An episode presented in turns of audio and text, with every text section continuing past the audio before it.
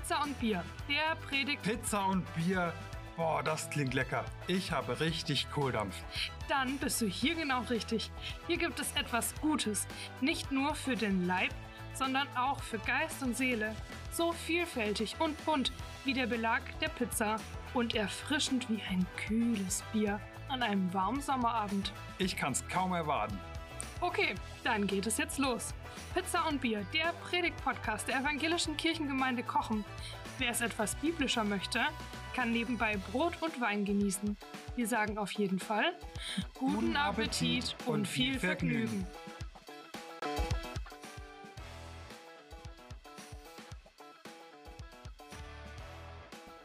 Heute gehen wir weiter in der Urgeschichte, also die ersten elf Kapitel in der Bibel. Anke hat uns die letzten Woche eine vielleicht neue Perspektive über die ersten Kapitel der Bibel mitgegeben. Da ist zuerst die Schöpfung, die das Attribut sehr gut bekommt. Dieses Attribut verliert sie übrigens nie. Die Schöpfung ist und bleibt der gute Ort, den Gott für die Menschen geschaffen hat. Da ist die Erschaffung des Menschen als Ebenbild von Gott. Dieser Mensch soll in der Welt das verkörpern, wie Gott ist. Auch nach dem Bruch mit Gott verliert der Mensch nicht seine Ebenbildlichkeit. Er ist und bleibt Ebenbild Gottes. Er schafft es nur vielleicht nicht mehr so ganz, diese Ebenbildlichkeit voll und ganz zu leben. Dann ist da die Geschichte mit der Schlange und der Frucht, die Adam und Eva essen. Endlich können sie erkennen, was gut und böse ist. Das hilft zum einen, um selbstständig gute Entscheidungen zu treffen. Aber die Konsequenz ist, dass die beiden nicht mehr auf Gott hören wollten, wenn es um die Frage nach Gut und Böse geht, sondern sich vielmehr auf ihr eigenes Urteil verlassen wollten und dadurch diese wohltuende Beziehung zu Gott verlassen. Und das ist im Endeffekt Sünde, ein Beziehungsbruch zu Gott, zu sich selbst, zu seinen Mitmenschen und zur Umwelt. Und dann kommen wir zu unserer Geschichte heute, die ich gerne vorlesen würde. Adam schlief mit seiner Frau Eva. Sie wurde schwanger und brachte Kain zur Welt. Da sagte sie, mit Hilfe des Herrn habe ich einen Sohn bekommen. Danach brachte sie seinen Bruder Abel zur Welt. Abel wurde Hirte und Kain wurde Ackerbauer. Eines Tages brachte Kain dem Herrn von dem Erntetrag seines Feldes eine Opfergabe dar. Auch Abel brachte ein Opfer dar, die erstgeborenen Tiere seiner Herde und ihr Fett. Der Herr schaute wohlwollend auf Abel und sein Opfer, doch Kain und sein Opfer schaute er nicht wohlwollend an. Da packte Kain der Zorn, und er blickte finster zu Boden. Der Herr fragte Kain, Warum bist du so zornig? Und warum blickst du zu Boden? Ist es nicht so, wenn du Gutes planst, kannst du den Blick frei erheben, hast du jedoch nichts Gutes im Sinn, dann lauert die Sünde an der Tür. Sie lockt dich, aber du darfst ihr nicht nachgeben. Kein, sagte zu seinem Bruder Abel, lasst uns aufs Feld gehen. Als sie auf dem Feld waren, fiel Kein über seinen Bruder Abel her und erschlug ihn. Da sagte der Herr zu Kein, wo ist dein Bruder Abel? Kein antwortete, das weiß ich nicht, bin ich dazu da, auf meinen Bruder Acht zu geben? Der Herr entgegnete ihm, was hast du getan? Das Blut deines Bruders schreit vom Ackerboden zu mir. Verflucht sollst du sein, verbannt vom Ackerboden, den deine Hand mit seinem Blut getränkt hat. Wenn du ihn bearbeitest, wird er dir künftig keinen Ertrag mehr bringen. Du wirst ein heimatloser Flüchtling sein und von Ort zu Ort ziehen. Kein erwiderte dem Herrn, die Strafe ist zu schwer für mich. Du verjagst mich von dem Ackerland und verbannst mich aus deiner Gegenwart. Als heimatloser Flüchtling muss ich von Ort zu Ort ziehen. Jeder, dem ich begegne, kann mich erschlagen. Der Herr antwortete, das soll nicht geschehen. Wer kein tötet, an dem soll es siebenfach gerecht werden. Der Herr machte ein Zeichen an Kain. Niemand, der ihm begegnete, durfte ihn töten. Kain zog fort, weg vom Herrn, und ließ sich im Land Not nieder. Das liegt östlich des Garten Edens. Die erste Geschichte, die uns außerhalb des Gartens überliefert wird, endet in einer Tragödie. Dabei fängt sie doch so schön an. Adam und Eva bekommen zwei Kinder. Der eine arbeitet als Hirte, der andere als Bauer. Beide bringen Gott ein Opfer dar. Aber Gott, warum auch immer, akzeptiert das Opfer von Kain und das von äh, von Abel und das von Kain nicht. Da geht es einem im Moment besser als dem anderen. Und keiner trägt es nicht mit anzusehen, wie es seinem Bruder so gut geht. Er beginnt mit dem Vergleichen. Der andere hat etwas und ich nicht. Es führt zum Neid. Wieso habe ich das nicht? Es steht mir doch zu. Und es endet im Ärger, im Zorn auf den anderen. Bei Kain und Abel geht es sogar weiter. Es endet erst, als der andere tot auf dem Acker liegt. Dabei hatte, kein, hatte Gott Kain doch gewarnt. Das Böse lauert vor deinem Zelt, wenn du dich ihm hingibst. Das Böse lauert vor deiner Tür, wenn du ihm nachgibst. Lass den Blick nicht vom Zorn gesenkt.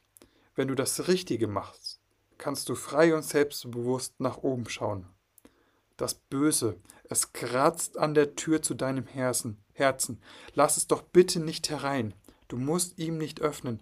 Du kannst auch dankbar sein für das, was ich dir gegeben habe. Es ist weit mehr, als du zum Leben brauchst. Du musst nicht erst neidisch und dann ärgerlich und dann wütend und dann gewalttätig werden. Sei doch bitte nicht so dumm. Gott sieht keinen in großer Gefahr und er warnt ihn. Kein will aber nicht hören. Der Ärger wächst in ihm an und er wälzt sich im Bett hin und her. Er kann es gar nicht anders. Er muss immer an diese Situation denken. Und ich stelle mir so vor, da ist so ein innerer Dialog in ihm, in dem er sich selbst bedauert, in dem er seinen Bruder beschimpft und all das nährt seinen Ärger. Und er wächst und er wächst. Und vielleicht schreibt kein sogar die gemeinsame Geschichte von ihnen beiden um. War Abel nicht schon immer Mutters Liebling, der alles bekommen hat? Und er verändert die Perspektive auf die Realität. Und so wird der Ärger immer größer und größer. Und er kann diese leise Stimme Gottes nicht mehr hören, diese Warnung. Kein, hör doch, das Böse lauert vor deiner Tür. Aber kein lässt das Böse hinein, er gibt sich diesen Gedanken hin und dann reagiert er nicht mehr in seinem Körper, sondern der Ärger. Und es passiert der Bruder, mit dem er aufwuchs, mit dem er spielte, mit dem er lachte und weinte, mit dem er vielleicht sogar Geheimnisse teilte, der liegt nun tot auf dem Acker. Und das ist ein und kein, vielleicht ist etwas in ihm mitgestorben. Er weiß, dass er einen Fehler gemacht hat. Das, was kein hier macht, ist, dass er äußere Umstände für seine Situation verantwortlich macht. Er ist auf seiner Self-Pity-Party und suhlt sich in seinem Leben. Und ich bin ehrlich, ich kenne das aus meinem Leben. Wenn es gerade nicht so läuft, dann finde ich 100 Gründe, warum Umstände und andere Menschen dafür verantwortlich sind, dass es mir gerade so geht. Und ich gebe mich dieser gefährlichen Entscheidung hin, andere für meine Umstände verantwortlich zu machen. Aber lasst sie eins gesagt sagen, das ist nicht gut. Das führt in der Regel zu nichts Gutem. Bei Kain und Abel sehen wir, dass es bis zum Tod geführt haben. Das ist es bei uns meistens nicht. Aber trotzdem geht vielleicht innerlich in uns was kaputt. Kain weiß vielleicht sogar, dass er etwas falsch macht, dass er falsch denkt. Denn warum sonst sollte er auf dem Boden starren? Ich denke an meine eigene Kindheit zurück, wenn meine Eltern mir irgendwas vorgeworfen haben und ich schuldbewusst zu Boden geguckt habe. Wenn ich mich nicht schuldig fühle, schaue ich in der Regel nicht zu Boden. Und ich mag an dieser Stelle die Frage von Gott sehr. Warum bist du so zornig und warum blickst du zu Boden? Ist es nicht so, wenn du Gutes planst, kannst du den Blick frei erheben, hast du jedoch nichts Gutes im Sinn, dann lauert die Sünde an der Tür. Sie lockt dich, aber du darfst ihr nicht nachgeben. Diese Frage ermutigt mich zur Selbstreflexion. Was geht da eigentlich alles gerade in mir vor? Woher kommen diese Gefühle? Und dann auch schlussendlich die Frage, wie will ich mit diesen Gefühlen umgehen? Es geht mir nicht darum, Gefühle schlecht zu reden, sondern einen gesunden Umgang mit seinen Gefühlen zu finden. Denn Gefühle gehören zum Menschsein dazu. Aber die Frage ist, in welchem Maß will ich mich von den Gefühlen bestimmen lassen. Becker und ich schauen gerade ähm, die Harry Potter-Filme und Albus Dumbledore, einer der mächtigsten Zauberer aus dem Harry Potter-Universum, sagt an einer Stelle, es sind nicht unsere Fähigkeiten, die zeigen, wer wir wirklich sind, sondern unsere Entscheidungen. Und ich glaube, das kann man auf diese Situation gut übertragen. Es sind nicht die Umstände, es sind nicht die Emotionen, die zeigen, wer wir wirklich sind, sondern unsere Entscheidungen, wie wir mit Umständen und Gefühlen umgehen. Aber die Geschichte geht noch weiter. Gott fragt kein, wo ist denn dein Bruder?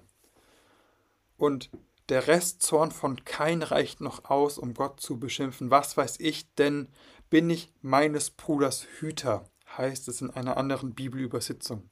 Eine klare Frage von Kain. Bin ich dafür verantwortlich, auf meinen Bruder aufzupassen? Und die Antwort, die Gott gibt, ist für mich ein klares Ja, das bist du. Mich tröstet dieser Gedanke nicht alleine in dieser Welt unterwegs zu sein, sondern Menschen zu haben, die auf mich aufpassen und ich darf auf andere Menschen aufpassen. Ich muss nicht alleine mit meinen Umständen und meinen Gefühlen klarkommen. Ich kann mich anderen Menschen anvertrauen. Ich darf, wir dürfen auf die Hilfe anderer, vor allem uns vertrauter Menschen, zählen. Das sind Menschen, die nah an uns dran sind. Seit Jahren treffe ich mich immer wieder mit meinem besten Freund und Trauzeugen und immer wieder bringt er mich mit seinen Rückfragen wieder auf Kurs, wenn ich einen falschen Weg eingeschlagen habe. Und ich darf das auch bei ihm tun. Es ist heilsam zu wissen, dass wir nicht alleine sind. Und so können potenziell gefährliche Entscheidungen, die aus negativen Gefühlen heraus resultieren, die aus Ärger, Neid oder Eifersucht entstehen, zu heilsamen Entscheidungen werden. Amen. Hat es dich gestärkt? Dann gib diesen Podcast gerne weiter an Menschen, denen er ebenfalls gut tun könnte. Hast du einen Verbesserungsvorschlag? Dann melde dich gerne bei uns. Möchtest du regelmäßig über Anliegen der Gemeinde informiert sein? Dann abonniere unseren Newsletter oder folge uns auf Instagram oder Facebook. Sei gesegnet und tschüss, bis zum nächsten Mal.